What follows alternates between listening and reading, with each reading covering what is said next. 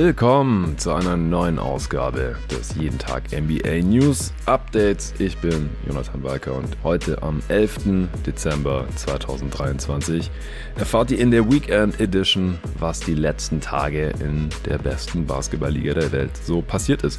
Unter anderem gab es den ersten NBA Cup Winner, Sieger des NBA In-Season Tournaments 2023 in der Nacht von Samstag auf Sonntag. Es sind die LA Lakers, die die Indiana Pacers ziemlich überzeugend geschlagen haben. 123 zu 109 am Ende. Der MVP dieses neuen Formats wurde LeBron James auf seine alten Tage. In wenigen Wochen wird er 39, spielt seine 21. Saison in dieser Liga und heimst hier diesen Award und diese Trophäe auch mal noch eben mit ein. Die Lakers ungeschlagen in allen In-Season-Tournament-Games, sowohl in der Gruppenphase als auch natürlich in der Knockout-Round. Denn es war Winner takes all, Winner go home. Die Lakers mit 7-0 durchmarschiert. Die, auch die Pacers waren ungeschlagen mit 6 und 0, aber hatten den größeren und defensiv starken Lakers und vor allem ihren beiden Stars, AD und LeBron, wenig entgegenzusetzen. Tyrese Halliburton blieb einigermaßen blass, vor allem verglichen mit den Spielen, die er davor so rausgehauen hatte im In-Season-Tournament und auch in der Regular Season. Die Lakers haben ihn defensiv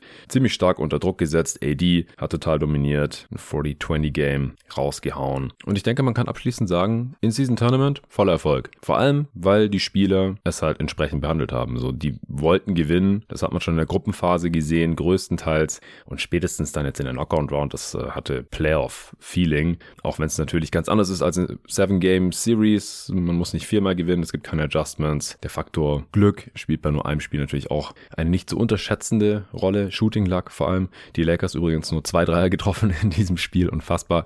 Ich habe das ganze Spiel auch mit Luca zusammen analysiert für Supporter gestern am Sonntag. Erschienen im Supporter-Feed. Da haben wir 40 Minuten lang nur über dieses Spiel gesprochen. Das waren die Hauptfaktoren.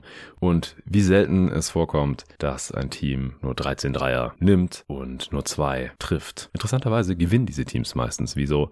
Könnt ihr dann da erfahren.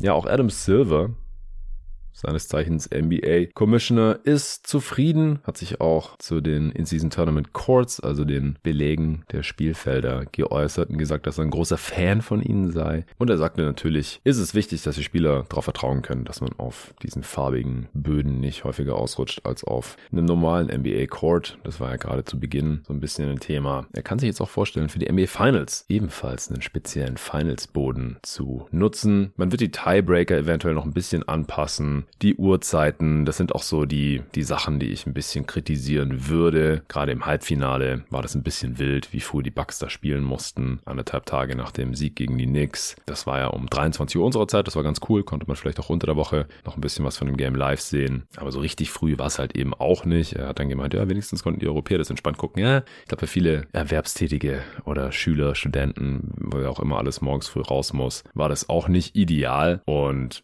für die Fans vor Ort halt sowieso nicht. Also das war 14 Uhr Ortszeit, sowieso eine komische Uhrzeit, um Basketball zu spielen für Profis und vor allem, wenn man halt anderthalb Tage vorher noch in Milwaukee ein Spiel gehabt hat, 17 Uhr Eastern, da sind auch noch viele potenzielle Zuschauer natürlich nicht zu Hause vor den Fernsehgeräten oder Bildschirmen. Also da gibt es auf jeden Fall noch ein paar Sachen zu verbessern, aber das ist aus meiner Sicht alles zweitrangig primär war das sehr guter Basketball und das halt vor allem Ende November, Anfang Dezember schon, wo normalerweise einfach nur unfassbar viel Basketball gespielt wird, Regular Season Games, aber die halt nicht besonders viel zählen. Und diese Spiele haben halt besonders viel gezählt und das hat man gemerkt, das war die Hauptsache. Und da war es auch ganz wichtig und das hat auch Silver nochmal betont, dass halt auch Superstars wie LeBron oder auch Curry hatte ja noch namentlich erwähnt, vorausgegangen sind und halt gezeigt haben, dass sie das Ding hier gewinnen wollen. Angeblich gab es wohl ebenfalls die Überlegung, David Stern, also den Ex-Commissioner, Silvers Vorgänger, in Form der In-Season Tournament Trophy zu ehren. Aber einige waren wohl der Meinung, dass das nicht groß genug sei für einen David Stern. Die Geschichte mit dem Punktevorsprung, dem Point Differential als Tiebreaker, die hat ja auch so ein paar Kuriositäten hervorgebracht. Ich find's gut, ich find's sehr nice, wenn das ganze Spiel über versucht wird, den Ball im Korb zu versenken und man nicht irgendwie in der letzten halben Minute, Minute auf einmal aufhört, obwohl das Spiel noch nicht vorbei ist. Vor allem, wenn dann Bankspieler reinkommen, die haben vor dem Ball noch nicht mal eine Hand gehabt und die dürfen dann irgendwie die Uhr runterdribbeln, um einen Team-Turnover zu kassieren. Ich finde es total schwachsinnig. Hat für mich auch nichts mit Respekt für das Spiel oder Respekt für den Gegner zu tun. Es ist ein Basketballspiel und spielt doch einfach zu Ende. Jason Tatum, seine Celtics waren auf der anderen Seite, die mussten so hoch wie möglich gegen die Bulls gewinnen. Und haben ja dann sogar noch Hacker Drummond ausgepackt, obwohl sie mit über 20 Punkten geführt haben. Das mutet natürlich erstmal ein bisschen seltsam an, aber selbst Drummond hatte das ja sportlich gesehen, hat gesagt, ey, ja gut, das ist halt Teil vom Basketball, Freiwürfe. DeRozan hatte sich ja in einem Spiel gegen die Raptors aufgeregt, dass Siakam die Uhr nicht runterlaufen lassen hat und noch einen Dreier genommen hat. Ah, ich finde das einfach so ein seltsames Mindset. So, du kriegst auf die Fresse, wirst hochgeschlagen und dann hast du echt irgendwie nervt, dich darüber aufzuregen, anstatt vielleicht darüber, wie du oder dein Team gespielt hat und dass ihr verliert, gewinnt halt einfach. Oder verliert nicht ganz so hoch, dann ist es auch nicht relevant, ob man mit noch ein paar mehr Punkten verliert, wenn man schon 25 hinten liegt. Ich finde es einfach so eine Loser-Mentality, ehrlich gesagt. Und es wundert mich auch ein bisschen, dass Jason Tatum das irgendwie auch nicht so mag, ist da irgendwie auch so ein Respect the Game-Traditionalist, laut eigener Aussage. Er hat wohl auch zu einem Bulls-Spieler, er meint, es wäre Tory Craig gewesen, gesagt, dass er gerade eigentlich lieber nicht auf dem Feld sein wolle. Aber er musste halt. Und ich hoffe und gehe auch davon aus, dass Spieler sich einfach dran gewöhnen, dass zumindest in diesem Format, in diesen Spielen einfach gespielt wird, bis die Sirene ertönt. Ich hoffe es. Ja, ob das In-Season-Tournament wieder in Vega stattfindet, ist noch nicht klar. Der Vertrag, das jetzt dort auszutragen, galt nur für dieses Jahr. Also da darf man gespannt sein. Aber es würde mich fast wundern, wenn es zumindest solange Vegas noch kein eigenes NBA-Team hat, ist ja ein heißer Kandidat für die Expansion, die nächste Runde Seattle und Vegas, meines Wissens, dass zumindest so lange das noch als neutraler Ort genutzt wird, wird ja auch für die Summer League zum Beispiel genutzt und ist da sehr beliebt. Natürlich auch für die Spieler, die danach dort feiern können. So, was anderes. Genug in-Season Tournament. Zumindest für diese Folge. Ja Morant kommt demnächst zurück. Adam Silver hat sich auch zu ihm geäußert. Er hat erzählt, dass er ein individuelles Gespräch mit Ja Morant haben wird diese Woche. Die NBA habe Morant wohl auch ein Programm gegeben, welches er in den vergangenen Wochen durchlaufen musste. Sie haben sich das alles ganz genau angeschaut und bei diesem Treffen wird Morant dabei sein, der Commissioner Silver, Leute aus Morants Umfeld, aber auch von der Spielergewerkschaft und von der Liga. Sie waren wöchentlich in Kontakt und es gab bestimmte Checkpoints. Ja, das macht auf jeden Fall Mut. Ich hoffe wirklich sehr, dass Ja Morant aus seinen Verfehlungen gelernt hat, jetzt ein besseres Vorbild abgeben kann und damit dann auch wieder guten Gewissens spielen gelassen werden kann. Kommen wir zu einer kleineren Strafe, die ausgesprochen wurde seitens der Liga. Trae Young von Atlanta Hawks hat eine Geldstrafe von 25.000 Dollar bekommen, weil er sich ungebührlich einem Schiedsrichter gegenüber geäußert hatte. Ganz am Ende des Spiels gegen die Brooklyn Nets, das haben die Hawks ja sehr knapp verloren am Mittwoch, also Mittwoch auf Donnerstag. Er dachte, er wäre gefault worden, es gab kein Pfiff, er ist ein bisschen ausgerastet und wurde jetzt entsprechend bestraft. Eine erfreuliche Nachricht ist, dass äh, LeBron James Jr., genannt Bronny, sein Comeback feiern konnte. Ist ja bei USC eingeschrieben und hatte im Sommer aber während eines Trainingsspiels einen Herzstillstand. Ich habe damals im Portier auch drüber gesprochen. Konnte wiederbelebt werden, konnte gerettet werden, war auch gar nicht lange im Krankenhaus, war jetzt auch einige Male bei Lakers-Spielen zuschauen, bevor er selbst wieder anfangen durfte zu spielen und wurde jetzt geklärt, darf am College zocken, hat in seinem Debüt vier Punkte und zwei Assists auf aufgelegt. Ich hoffe, das äh, wird keiner der Folgen für ihn haben. Dieser Herzstillstand war natürlich eine Schocknachricht. Ja, dass er sein Talent voll und ganz entfalten kann. Wir werden auch bei Jeden Tag NBA natürlich noch die Draft Class 2024 vorstellen. Vielleicht schaffen wir es noch dieses Jahr. Mal sehen. Und da wird Bronny wohl auch dabei sein. Ja, wer das In-Season-Tournament-Game der Pelicans gegen die Lakers gesehen hat, der hat auch seinen Wilson spielen sehen. Und ich denke es mir immer wieder, ich bin ja eigentlich sein Believer, aber sag auch schon seit Jahren mittlerweile, dass der Typ leider ein paar Kilo zu viel auf den Rippen hat. Und er ist ja trotzdem ein sehr, sehr krasser Offensivspieler, sehr schwer zu stoppen, super athletisch, jumpy, krass schneller Antritt. Man traut es ihm wirklich nicht zu, wenn man ihn so sieht, weil er ist wirklich sehr, sehr breit und ich hasse es auch, wie er läuft, ehrlich gesagt. Das ist meine persönliche Meinung. Immer so nach vorne gebeugt und so kleine Schritte. Das sieht einfach immer aus wie jemand, der überhaupt keine Kondition hat oder unsportlich ist und jetzt irgendwie einen Halbmarathon laufen muss und sich so wirklich nur noch so nach vorne schleppt. Und man kann sich nur ausmalen, dass wenn der Typ fitter wäre, also sieht auch nicht nur nicht in Form aus, was so die Körperzusammensetzung angeht, sondern man merkt halt auch, dass er regelmäßig einfach keine Luft mehr hat, dominiert im ersten Viertel, danach kommt nicht mehr viel, sieht total außer Puste aus. Aber wenn er jetzt einfach fitter wäre, bessere Konditionen hätte, weniger wiegen würde, besseres Verhältnis für einen Basketballspieler von Muskelmasse und Körperfett, dann würde der Typ wahrscheinlich einfach komplett rasieren. Also der Meinung bin ich immer noch. Man hat es ja damals bei Duke schon mehr als nur angedeutet gesehen. Er war der First Pick. Und konnte sein Potenzial nie wirklich realisieren. Zumindest nicht voll und ganz. Also Kenny Smith hat auch während der Übertragung des Spiels gesagt, wir kritisieren ihn ja nur, weil er der beste Spieler der Liga sein könnte, weil Shaq und Charles Barkley, die haben beide auch so ihre Erfahrungen gemacht mit ein bisschen zu viel Gewicht rumschleppen und den Nachteilen, die daraus entstehen. Gerade Shaq hat ja auch sein Potenzial nie so zu 100% erfüllt, auch wenn er vier Titel gewonnen hat und drei Finals MVPs und super dominant war und auch Barkley jetzt mal in die Finals geschafft war MVP und so weiter. Aber da wäre bei beiden wahrscheinlich auch mehr drin gewesen und die haben halt auch gesagt, ey, wir kennen das so. Zion ist einfach nicht fit und das sollte sich ändern. Sprechen natürlich so das Offensichtliche aus. Und was das Interessante ist und wieso es jetzt hier auch in die News geschafft hat, ist, dass Christian Clark vom Times Picayune, das ist die lokale Zeitung in New Orleans, eben auch aus der Organisation von Quellen gehört hat, dass Zion eben immer noch nicht auf das Team hört, seine Ernährung und seine Kondition zu verbessern. Und das ist halt einfach, das ist eine Katastrophe. Also Griffin, der Manager der Pelicans, hat ja auch wieder vor Saisonstart gesagt, ja, Zion ne, hat so viel im Sommer an seinem Körper gearbeitet wie noch nie. Und ich habe da aber auch schon so eine versteckte Kritik eben rausgelesen. Damals habe ich auch im Pod drüber gesprochen, dass er halt bisher da noch nicht so besonders aktiv war. Und ich frage mich halt wirklich, so, wir haben jetzt 20 Spiele gemacht, der Typ hat wenig Spiele verpasst, hat ein paar Back-to-Backs nicht gespielt und dann noch wegen der Geburt seiner Tochter war es, glaube ich, ein Spiel verpasst. Aber bisher ist er zum Glück noch nicht verletzt, weil das Verletzungsrisiko steigt natürlich auch, wenn du einfach zu schwer bist und so spielst wie er.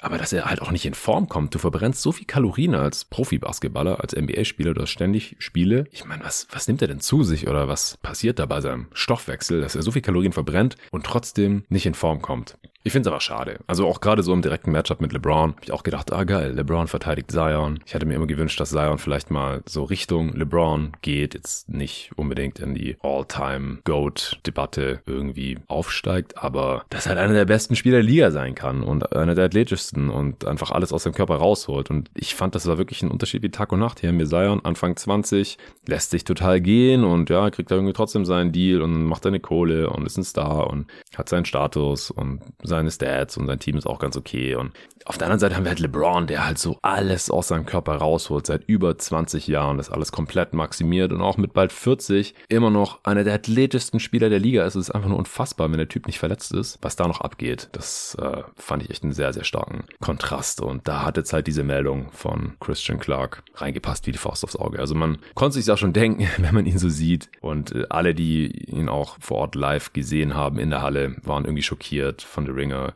egal ob es jetzt Bill Simmons war oder Rosny Lombre oder Brian Rossillo, die haben alle gesagt, Zion sieht so unfit aus, wenn er nur ein paar Meter von einem entfernt zockt. So, das war's mit den News für heute. Wir kommen noch zu den Scores. Wir hatten ja nicht so viel. Letzte Nacht war spielfrei. Finde ich gerade auch relativ entspannt, ehrlich gesagt, dass es einfach immer wieder Tage gibt, wo spielfrei ist. Wegen des In-Season-Tournaments. Und am Samstag war natürlich nur das In-Season-Tournament-Finale. Aber am Freitag, da durften alle anderen Teams spielen, die es nicht in die Knockout-Round des In-Season-Tournaments geschafft hatten. Und die, die im Viertelfinale ausgeschieden waren, durften tatsächlich gegeneinander spielen. Also die Kings gegen die Suns zum Beispiel. Sacramento hat gewonnen. 114 zu 106. Kevin Durant hat ausgesetzt mit einer Knöchelverletzung. Bradley Beal natürlich auch weiterhin draußen. Der soll aber diese Woche zurückkommen. Devin Booker alleine und der Rest der Band hat dann nicht ausgereicht. Booker mit 28, 7 und 7. Fox mit 34 Punkten und 7 Assists. Fox hat 23 seiner 34 Punkte im vierten Viertel gemacht. Also der Clutch Player of the Year 2023 ist zurück. Die Kings stehen jetzt bei 12 und 8, die Suns bei 12 und 10. Außerdem durften die Knicks gegen die Celtics ran, auch hier die Verlierer des Viertelfinales. Die Celtics gewinnen zu Hause 133 zu 123. Derek White mit 30 Punkten. Barrett mit 23 in der Niederlage. Die Knicks stehen jetzt bei 12 und 9. Die Celtics bei 16 Siegen und 5 Niederlagen.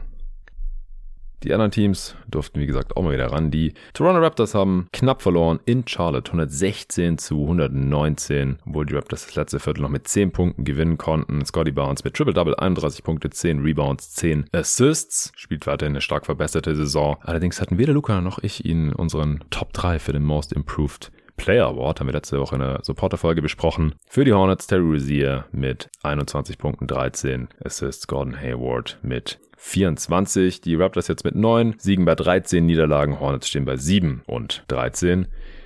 Die Pistons haben zum 19. Mal in Folge verloren, stehen jetzt bei zwei Siegen bei 20 Niederlagen. In Orlando mit 32 Punkten Abstand verloren. Franz mit 27 Punkten, Kate in der Niederlage mit 21 Punkten und 6 Assists. Magic stehen bei 15 Siegen bei 7 Niederlagen.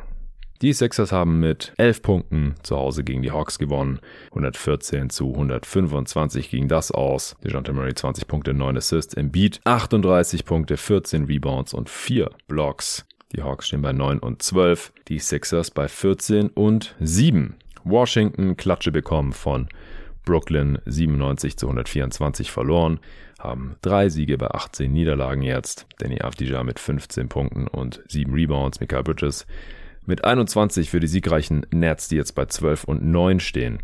Cleveland gewinnt mit 12 in Miami, 13 und 9. Jetzt die Bilanz der Cavs.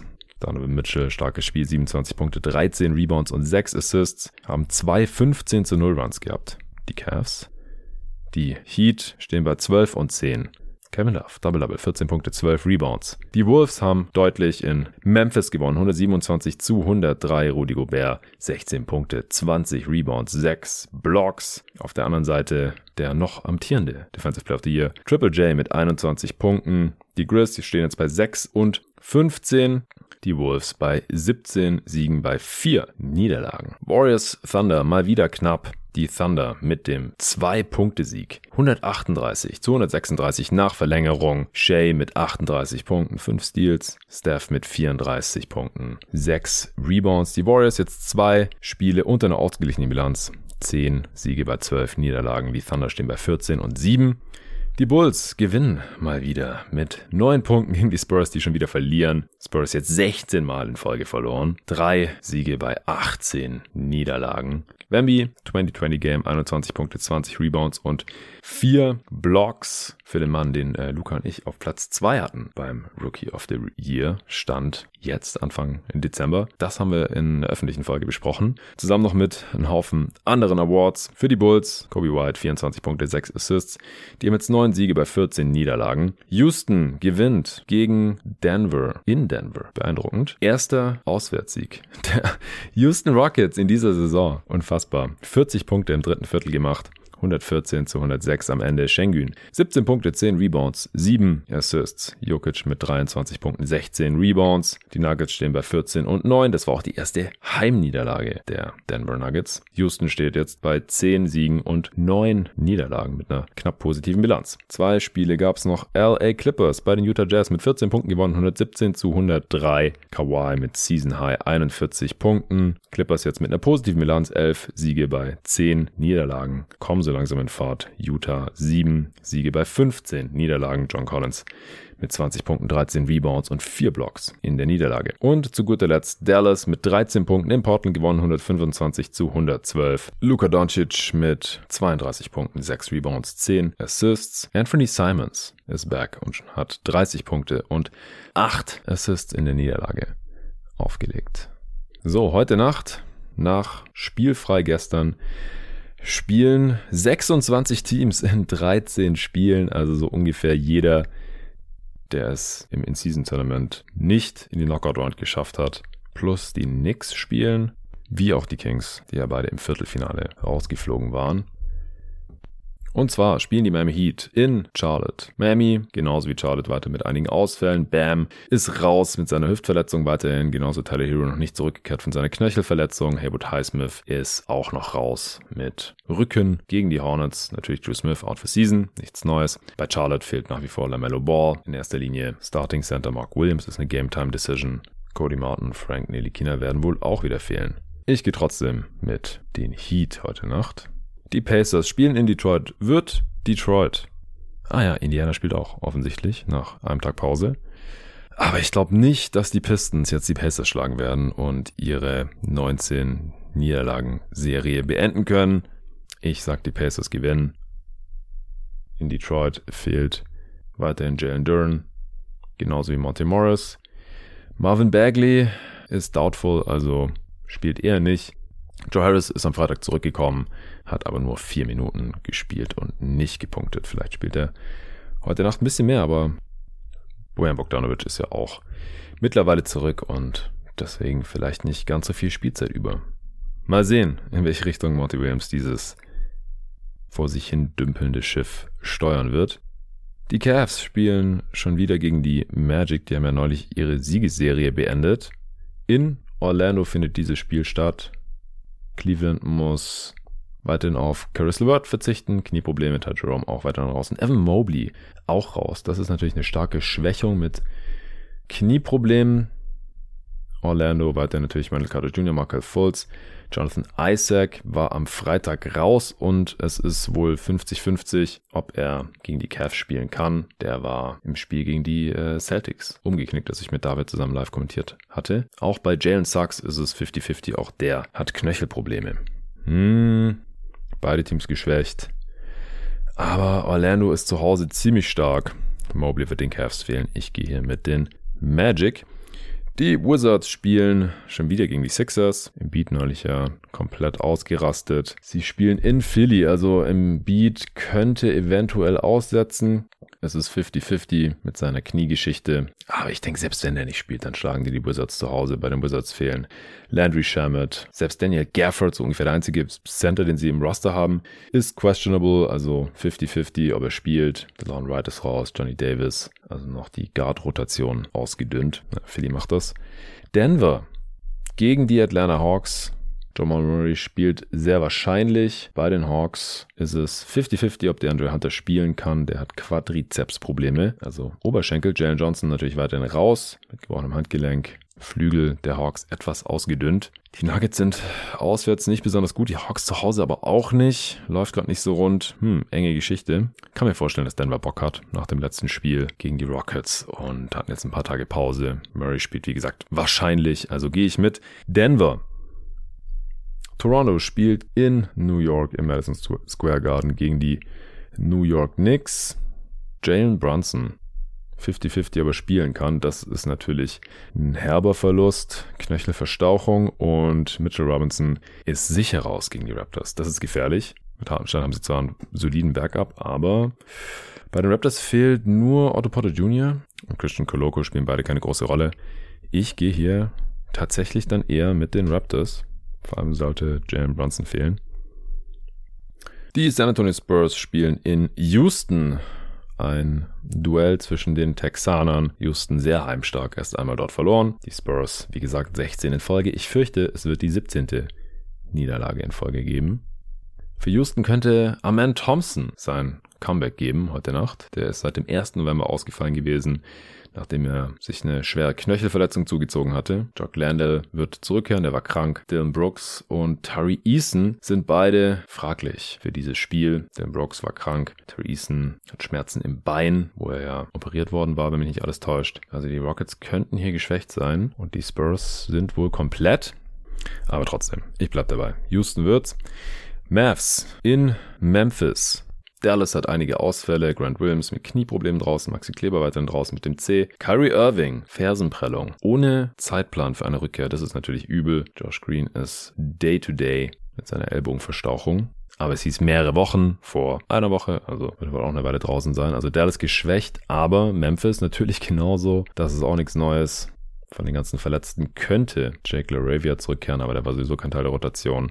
Von daher werde ich trotzdem mit Dallas gehen, trotz der ganzen Verletzungsausfälle. Memphis hat erst einmal zu Hause gewonnen diese Saison. Ich glaube nicht, dass sie es jetzt ein zweites Mal gegen die Mavs schaffen werden. Die Bulls spielen gegen Milwaukee. Levine wird noch drei, vier Wochen fehlen. Caruso und Patrick Williams sind Day-to-Day. Wäre natürlich wichtig, dass vor allem Caruso spielt, aber da ist es eine 50-50-Angelegenheit mit seinen Knöchelproblem. Ich meine, auch der wäre umgeknickt gewesen. Genauso Patrick Williams. Der spielt wahrscheinlich. Milwaukee, Pat Connaughton, weiterhin raus. Crowder natürlich auch. Ich gehe mit Milwaukee zu Hause gegen Chicago. Die Wolves spielen in New Orleans. Jaden McDaniels könnte zurückkehren von seiner Knöchelverletzung. Das ist natürlich wichtig.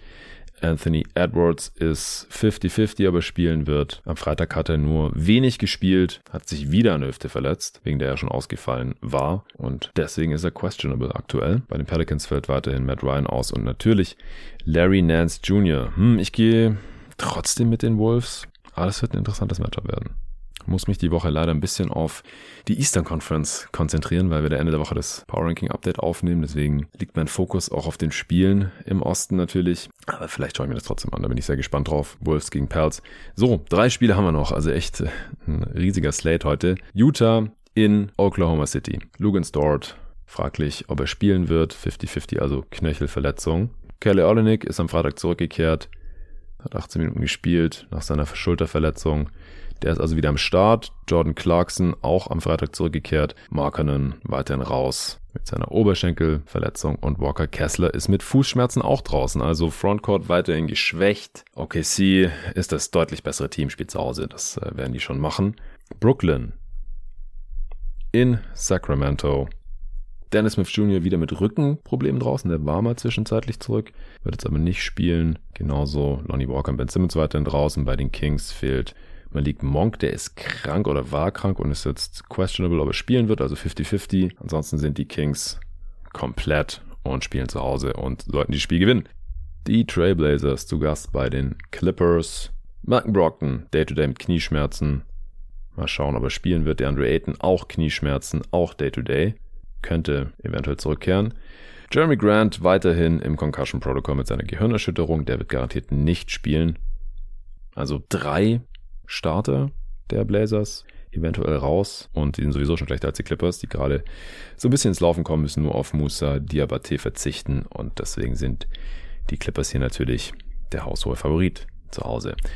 Bin sehr gespannt, was passieren wird. Heute Nacht wird morgen natürlich wieder besprochen in einem jeden Tag NBA News Update, dann allerdings nur für Supporter. Wir machen das jeden Wochentag, dann auch immer ein bisschen kürzer, weil es dreht sich ja dann nur um die letzten 24 Stunden und nicht wie bei dieser Weekend Edition immer um die letzten 72. Ist jetzt trotzdem ein relativ langer Pod geworden, auch wenn in den letzten 48 Stunden nur ein Spiel war. Aber es war eben das erste In-Season Tournament Championship Game und am Freitag war ja auch einiges abgegangen. Ich freue mich auf die Woche. Wir haben einiges vor bei jeden Tag NBA.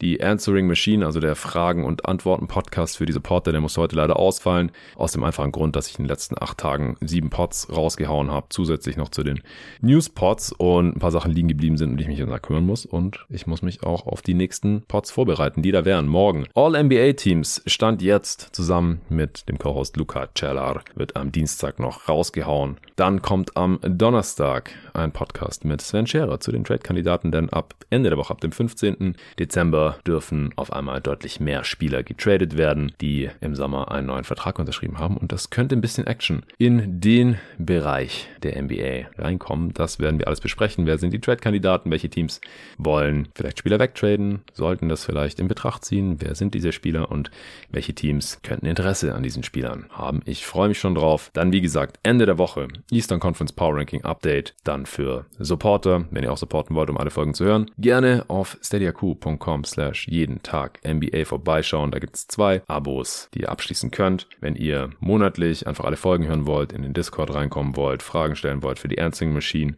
und weitere Vorteile genießen wollt, dann könnt ihr das tun zum Preis von 8,50 Euro monatlich. Wenn ihr ein ganzes Jahr abschließt, dann könnt ihr da ein bisschen Geld sparen. Oder ihr wünscht es euch zu Weihnachten. Das kann man sich auch als Geschenk wünschen lassen, könnt den Link kopieren und dem Weihnachtsmann schicken. Oder ihr schenkt es jemanden, der ein NBA-Nerd ist oder einer werden will, selber zu Weihnachten. Ist vielleicht eine coole Geschenkidee. Wenn ihr noch eine Tasse oder ein Shirt mit jeden Tag NBA-Logo on top haben wollt und noch ein paar andere Vorteile, dann könnt ihr auch ein sogenannter All-Star-Supporter werden. Das gibt es zum Preis von 15 Euro im Monat oder auch hier, wenn ihr jährlich zahlen wollt. Dann spart ihr auch da ein bisschen Geld, dann kostet es nur noch 12 Euro monatlich. Und ihr bekommt jedes Jahr eine neue Tasse oder ein neues Shirt.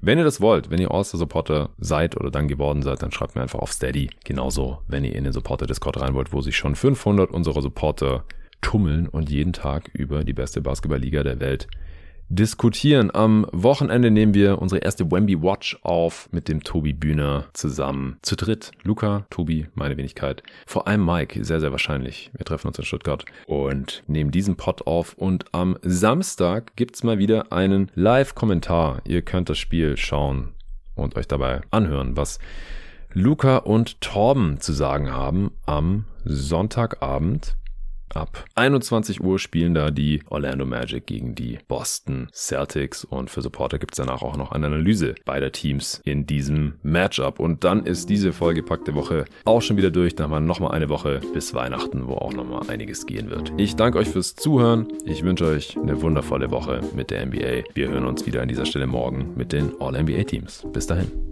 Und die Supporter natürlich morgen mit dem Newspot.